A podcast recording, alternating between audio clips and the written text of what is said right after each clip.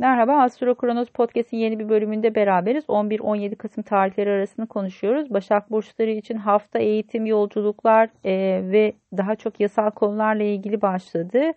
Buradaki Dolunay'la ilgili yorumu açıkçası daha önceden e, bahsetmiştik.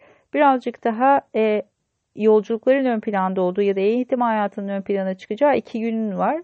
Bu iki günün ardından daha çok çarşamba ve perşembe günleri kariyer konuları çok fazla ön planda olacak gibi gözüküyor.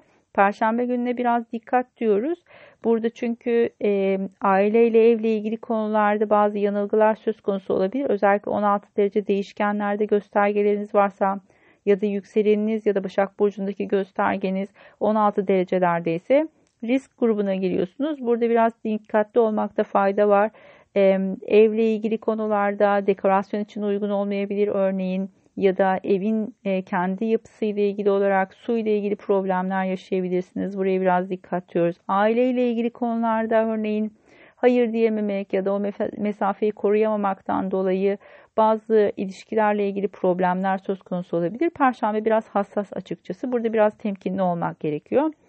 Onun sonrasında cuma, cumartesi, pazar daha sosyal, daha aktif olacağınız bir zamanı gösteriyor. Perşembe gününün o gerginliğini atabilirsiniz eğer.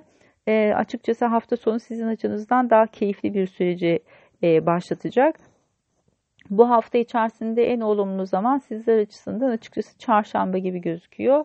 E, Salı günü de değerlendirebilirsiniz dediğim gibi. Salı günü de 27 derece hava elementinde ya da ateş elementinde göstergeleriniz varsa sizin açınızdan belki start verilecek bazı dinamikleri için uygun olabilir. Ama e, dediğim gibi en uygun ve en verimli geçecek olan gün gene çarşamba olacaktır. Oldukça hareketli bir dinamik olmasına rağmen destekleyicidir. Umarım keyifli bir hafta geçirirsiniz. Bir sonraki podcast'te görüşmek üzere. Hoşçakalın.